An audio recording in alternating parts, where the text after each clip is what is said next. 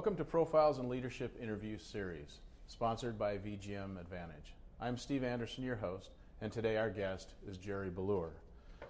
Jerry Balleur grew up in Renton, Washington, and married his high school sweetheart, and they have three wonderful children Brianne, Benjamin, Jacqueline, and one grandchild, Blakely.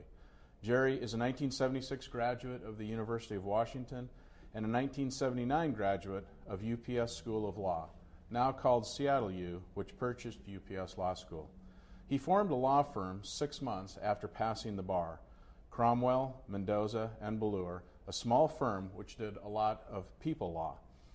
They were partners for 18 years, during which time he also served as municipal court judge for the city of Tukwila, 12 years on the bench. In 1999, he purchased an interest in and became president and CEO of EPK and Associates, a benefits administrative firm, a niche market. He retired in 2017 and is just beginning to write the next chapter in his life.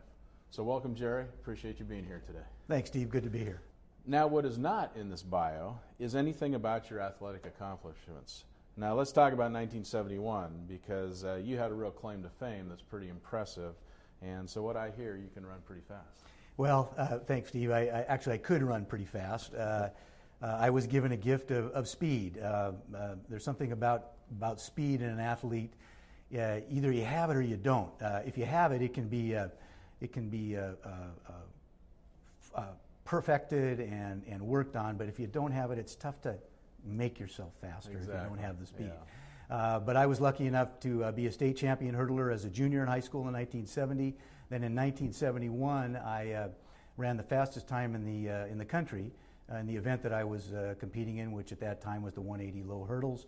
And uh, uh, just to give you some insight as to how old I am, that event does not exist anymore.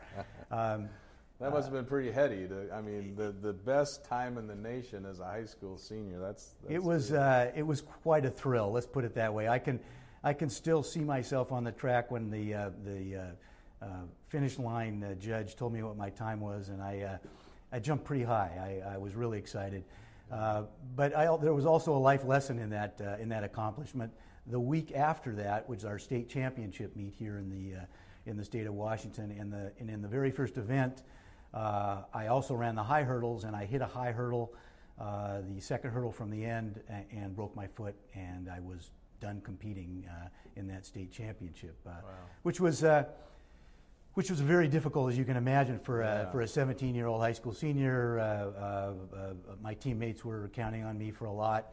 Uh, I was counting on myself for a lot, but it, it, just didn't happen. But it, it taught me a life lesson that. Uh, uh, that carried through throughout my professional life, my work life, my family life. that that still holds me in pretty good stead today. Yeah, and it didn't end there because then you went on to the University of Washington and ran in a four by 400 relay team that uh, actually did extremely well in the NCAA championship. I did, I did, and that's the great thing about about sports. Uh, uh, that opportunity for uh, uh, for achieving something after you you perhaps failed uh, through no no consequence of yourself, whether it was an injury or something like that. And yeah, I was I was fortunate enough to be a member of a 1975 mile relay championship team. We won the mile relay in Provo, Utah that year for the Huskies. We were it was quite a shock that actually one uh, a team from the north, the northern part of the country, hadn't really won a four by 4 mm-hmm. event for a long time, and I I had three wonderful teammates who. Um, who were just really for, uh, important in my formative years. And uh, we had the fastest time in the uh, world that year for a college team, which was which was quite uh, quite an accomplishment. That's amazing. To tell tell us a little bit about that bond that you had with those teammates.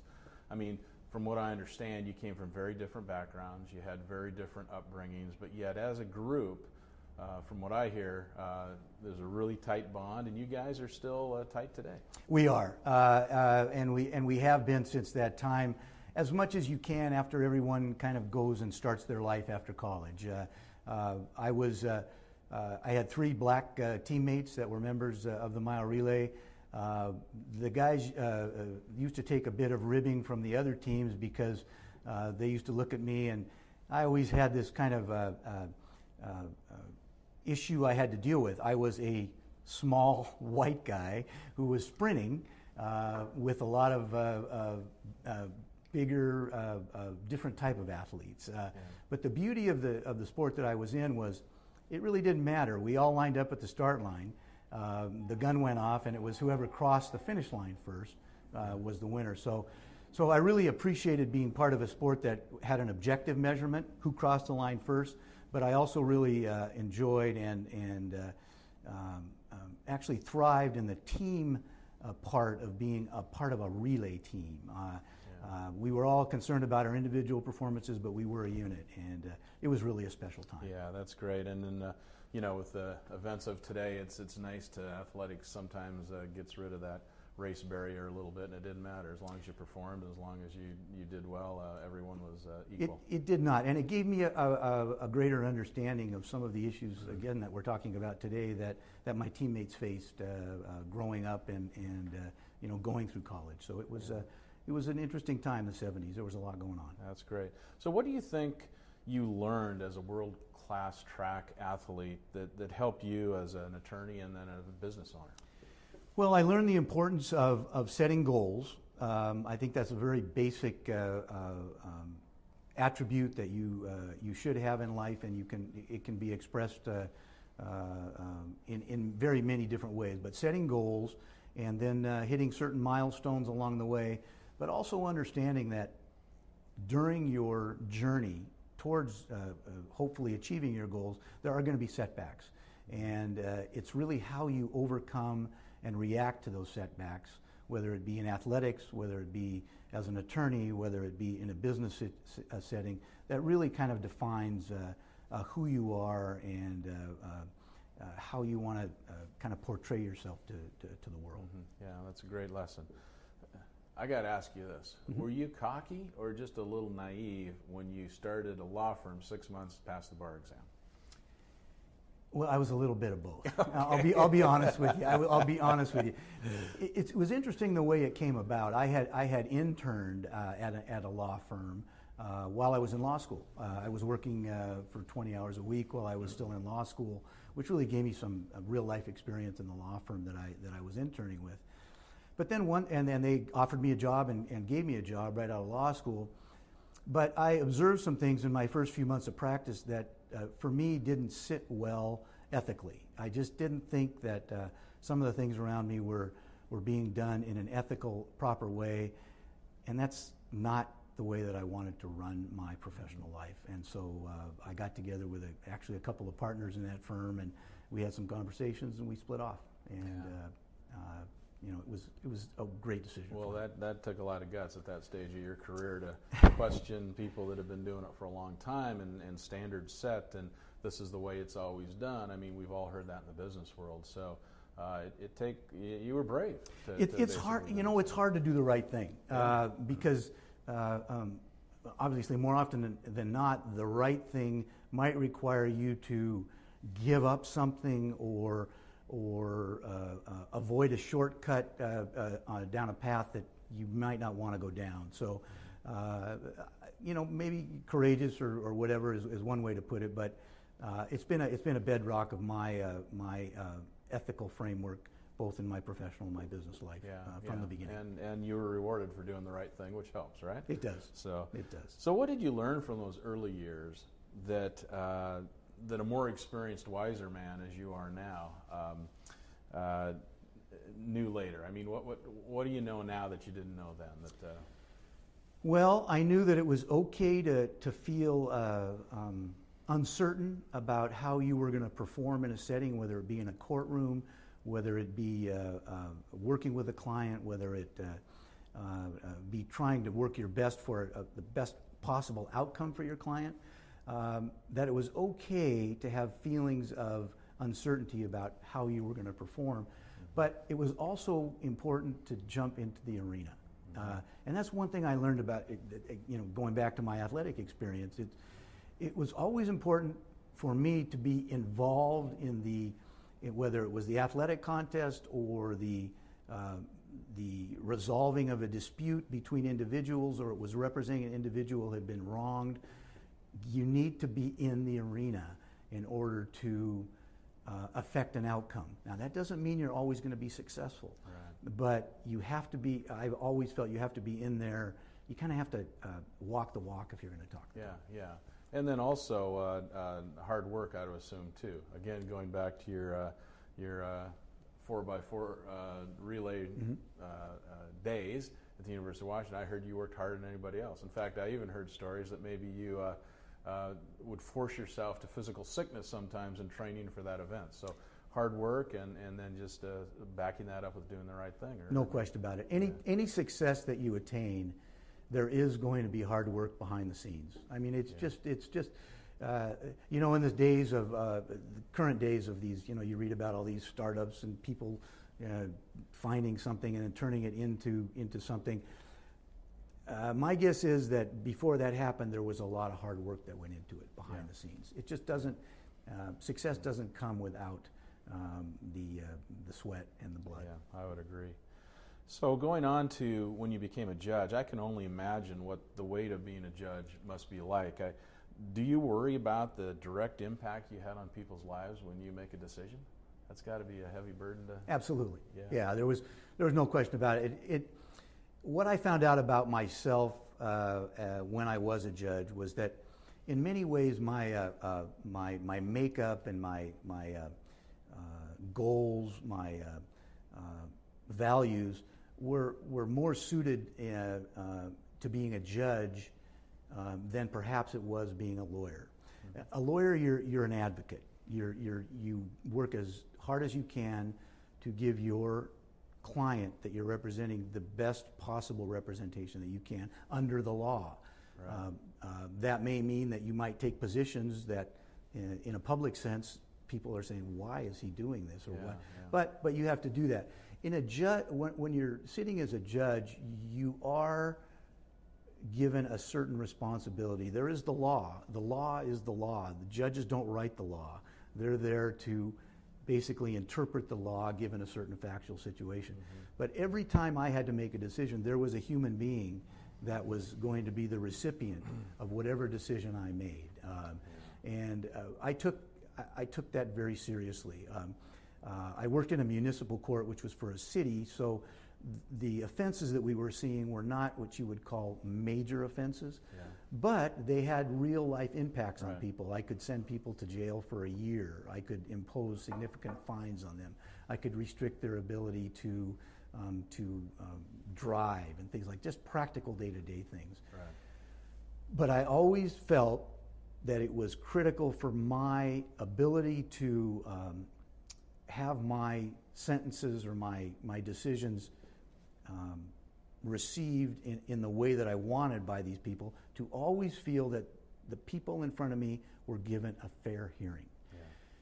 It was hard to do. We had long calendars. I mean, I, uh, uh, I used to come home a couple nights, you know, seven, eight o'clock at night to my family, and the first thing I'd do is I'd, I'd give everyone a big hug and say, "Guys, we got it great. There's a lot of a lot of people out there that are in difficult situations that have, you know, come from difficult backgrounds or find themselves in situations they probably didn't try to be in."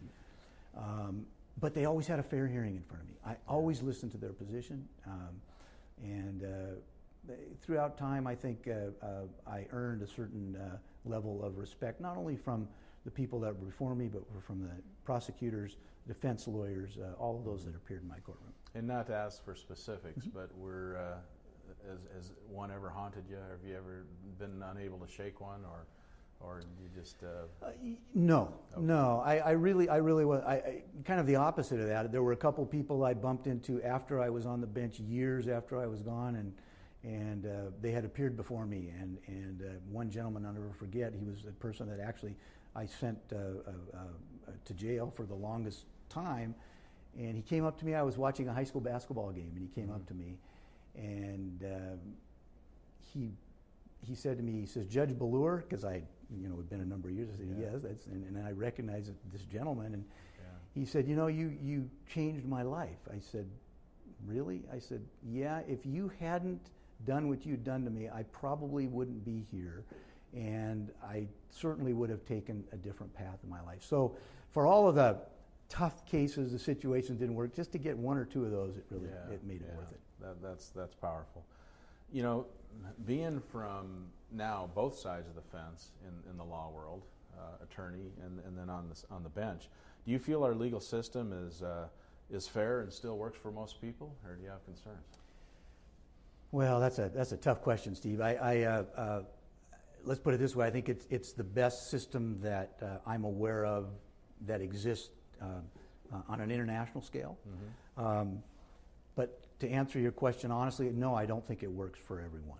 Uh, I, it just doesn't. Um, uh, uh, I just finished reading a book uh, by Bryan Stevenson uh, called Just Mercy, uh, and he started the Equal Justice Initiative years ago, um, dealing with the people who were on death row that were, were wrongly convicted.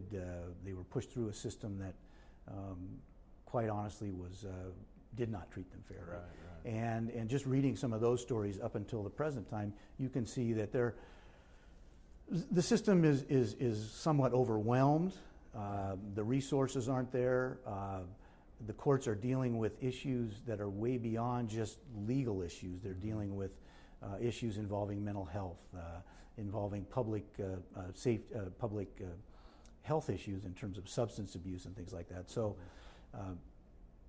it's working the best in terms of systems, I believe, but yeah. there are there are holes and there are gaps. Right. Well, nothing's perfect. That's for sure. No so, kidding. Yeah. So you, you said it a little bit. What I heard you say about sitting on the bench as a judge, uh, that you know you had to really listen, and listening was an important part of it. But uh, what what else did you learn from that time on the bench that uh, that, that you feel um, you, that you used later to bring value to employees that you worked with and so on? Always treat people with respect. Mm-hmm. Um, and, and, and that may sound like a cliche, but that really carried over into my, into my work life when I, when I became a, a, a head of a company. Everyone brings a certain uh, um, background, a certain set of circumstances to whatever situation they find themselves in. And I've always felt it was really important to treat people with respect. You, if you start from there, then the direction that, that they take you will either go a positive way, it might go a negative way. I have, it, haven't encountered that very much. Mm-hmm. Most likely to go a positive way with the beginning of, I respect you. I know you're in a difficult position. You probably have some issues we have to deal with, but let's start from the fact that I do respect you as a person and let's work work on yeah, it. and I think you know most people in the world just want to be heard. They want to be understood and, and, and acknowledged for, for things. And I think if uh, I think that's what you're saying, and, and giving them respect and treating them that way, um, you know, usually better things happen than ignoring them or coming to them with a preconceived idea of what, what's oh, going on. Oh, absolutely. Yeah, no, no yeah. question about it. You know, I feel that anyone who runs a business that provides their employees with, uh, with health benefit plans needs to understand that they are in the business of healthcare, whether they admit it or not, right? So, do you feel that companies' employees are, are active enough in, in, in dealing with their health benefits and, and trying to control those costs, or are they just relying too much on, on third party payers to do it? What's your feeling on that and, and your experience as running uh, uh, your, your benefits administration firm? Well, it. Uh, to, to, kind of break your, your question up into pieces, uh, there's no question that employees need to become more involved in understanding how the healthcare delivery system works and how they can make it work best for them, not only from a how do I keep myself healthy uh, position, but what is uh, uh the best way to approach it from a financial uh, aspect. Mm-hmm.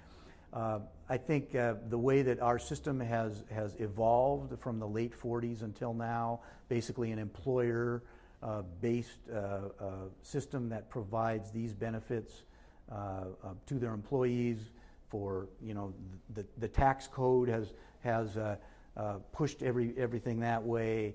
Um, um, our private enterprise system has also been involved in this in this in this issue. But uh, I think what we're seeing now is that the system is is is broken, mm-hmm. and we're all as a society trying to come up with ways. How can we fix it? How can we address it, understanding that the fix is going to have to be a long term solution.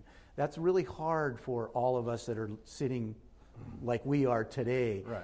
Uh, because what we may see as a fix for us today may not be what really we need to do as a society or as a, uh, uh, as an employer uh, that's best for moving our system uh, forward so that it better serves not only the people that are involved in the system that are providing the health care, but Yeah. those that are receiving it.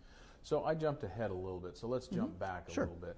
So explain to uh, to the viewers what, what you did in, in your company and, and what your goal was uh, as a as a as a firm. Okay, dealing sure.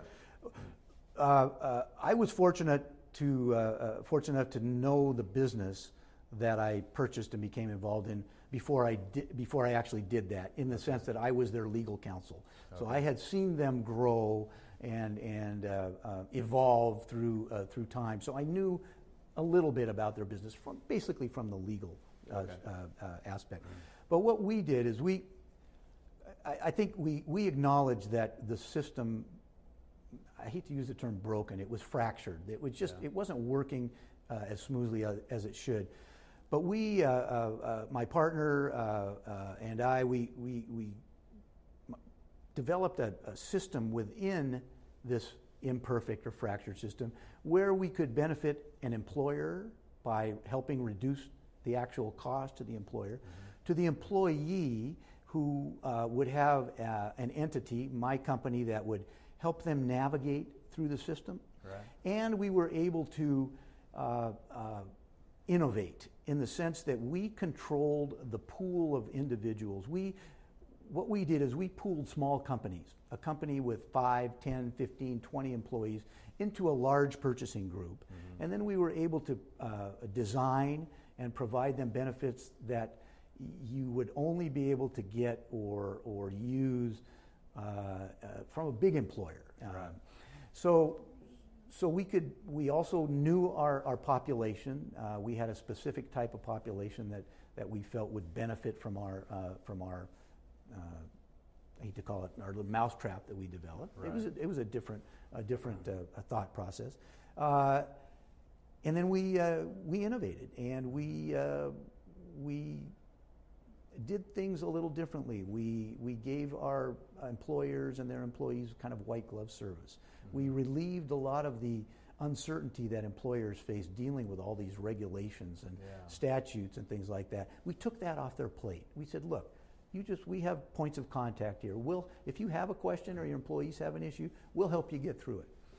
Um, we were also able to do things that, uh, you know, uh, the Affordable Care Act in, in 2010 came in with some things like preventive care, no cost preventive care. In other words, have an annual physical, uh, all of these tests at no cost to, to you as an employee. Why would we do that? Well, first of all, it's good for the employee to kind of Right. know what, what's going on. It also keeps our pool of people healthy. We did that 10 years before the ACA came out with that as this great innovation, free Right, preventive right. care.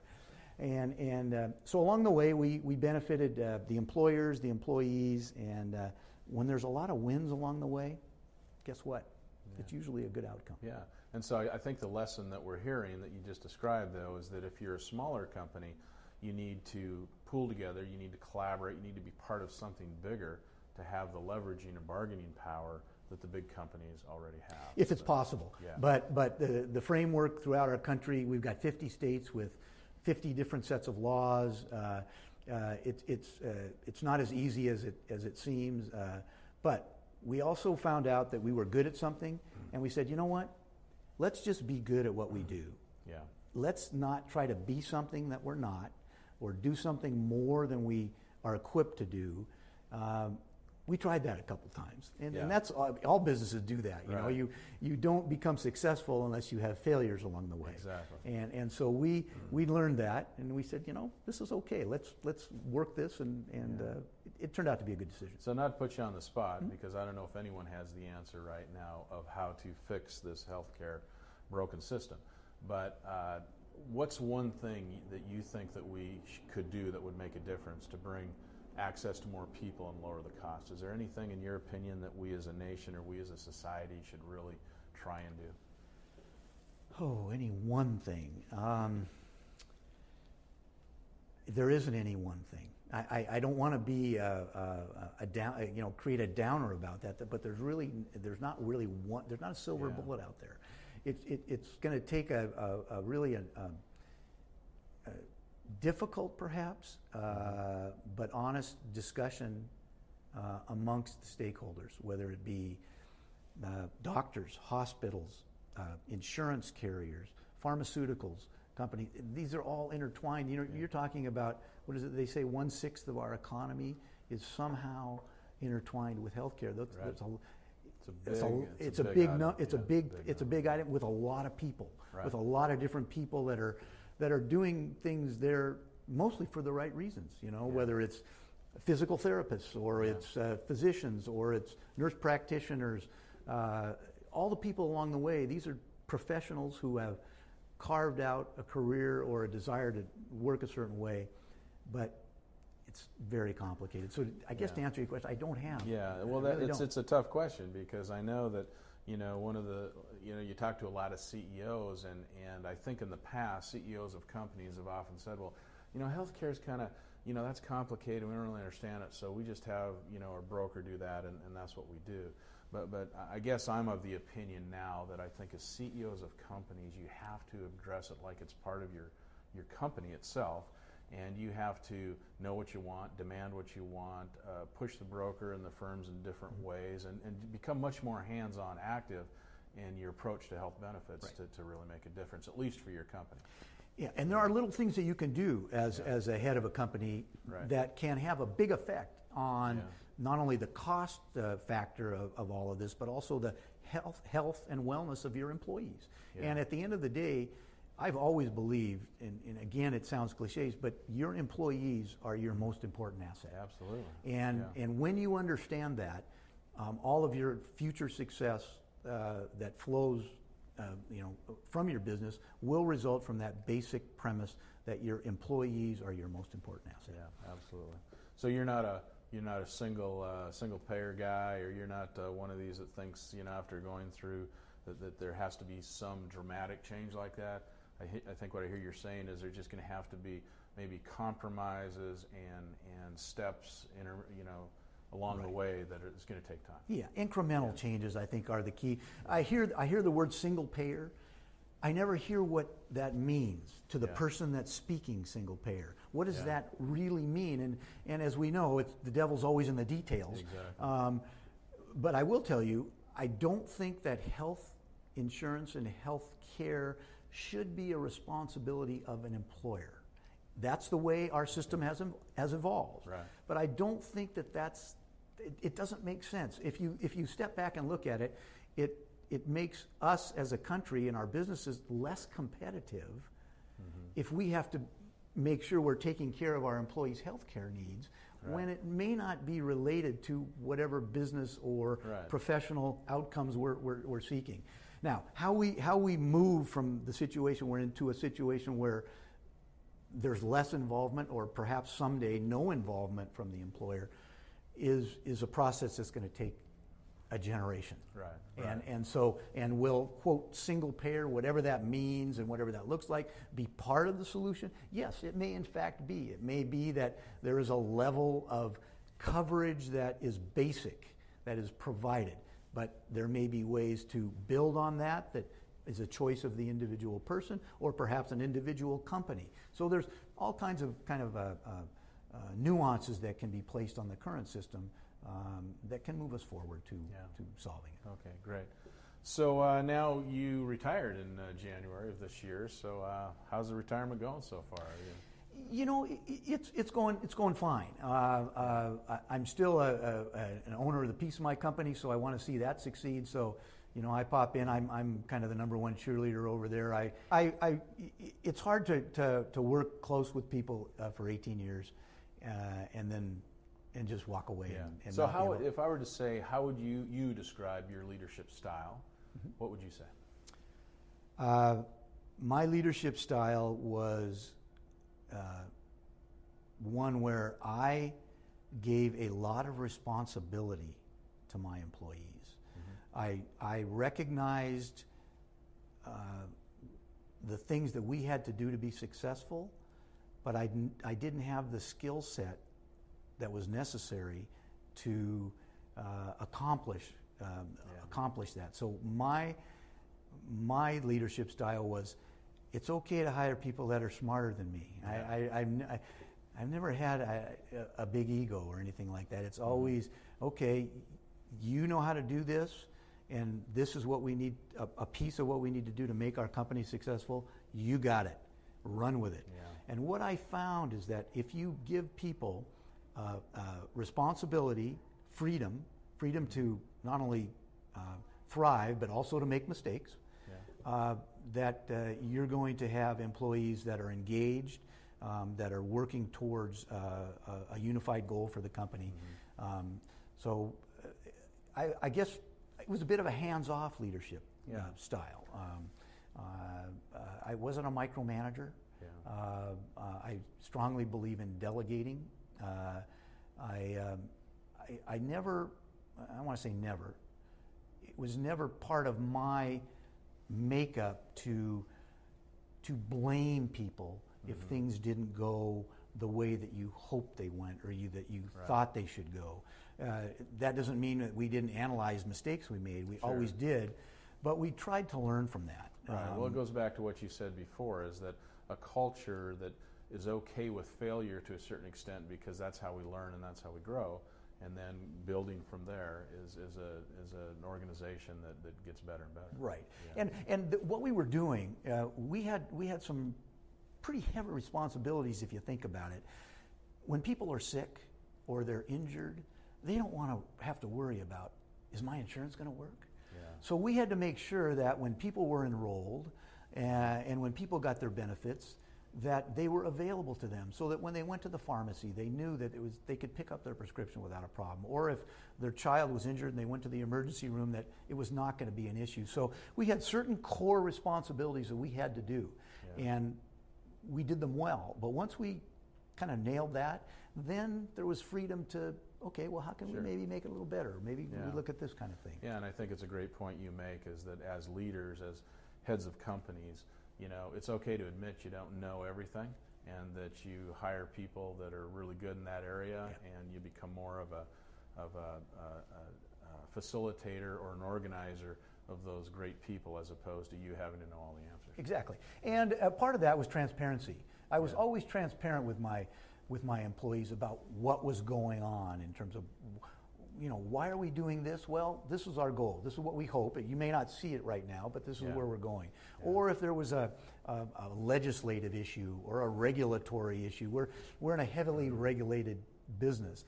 I always made sure that they understood so that they didn't, you know, pick up the paper one day and read this and come to work and say, what's going on here? Yeah, yeah. So, and I and and in the end, that really proved to be uh, uh, of great benefit to us as a company because we we had to go through some battles, uh, but you know, I, I I always believe that the more that they knew about what we were doing and why we were doing it, then they would understand the outcome, even if it wasn't as as we had hoped the outcome was. Yeah. But more often than not, it was. Yeah, yeah, great point.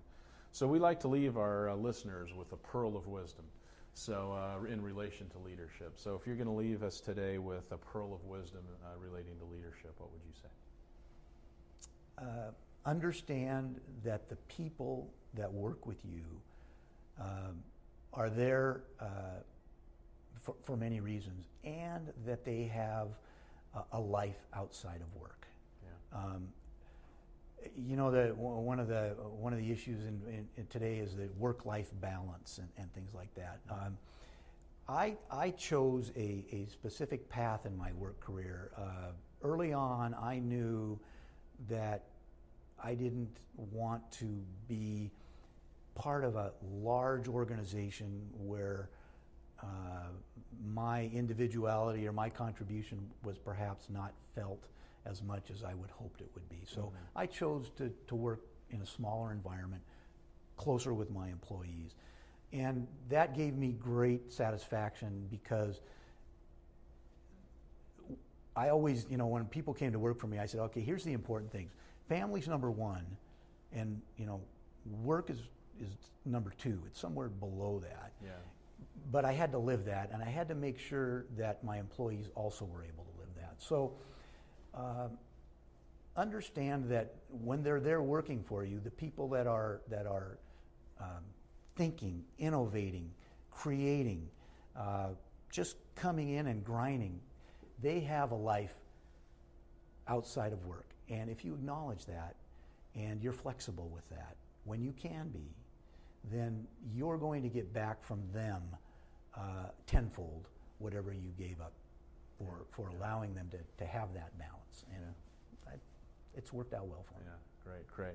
Well, Jerry, thank you very much for your time today. I really appreciated uh, talking with you. Uh, uh, I think we heard a lot of great things, and uh, um, just want to thank you for your time. Oh, it's been a pleasure, Steve. Yeah, thank you very much. You.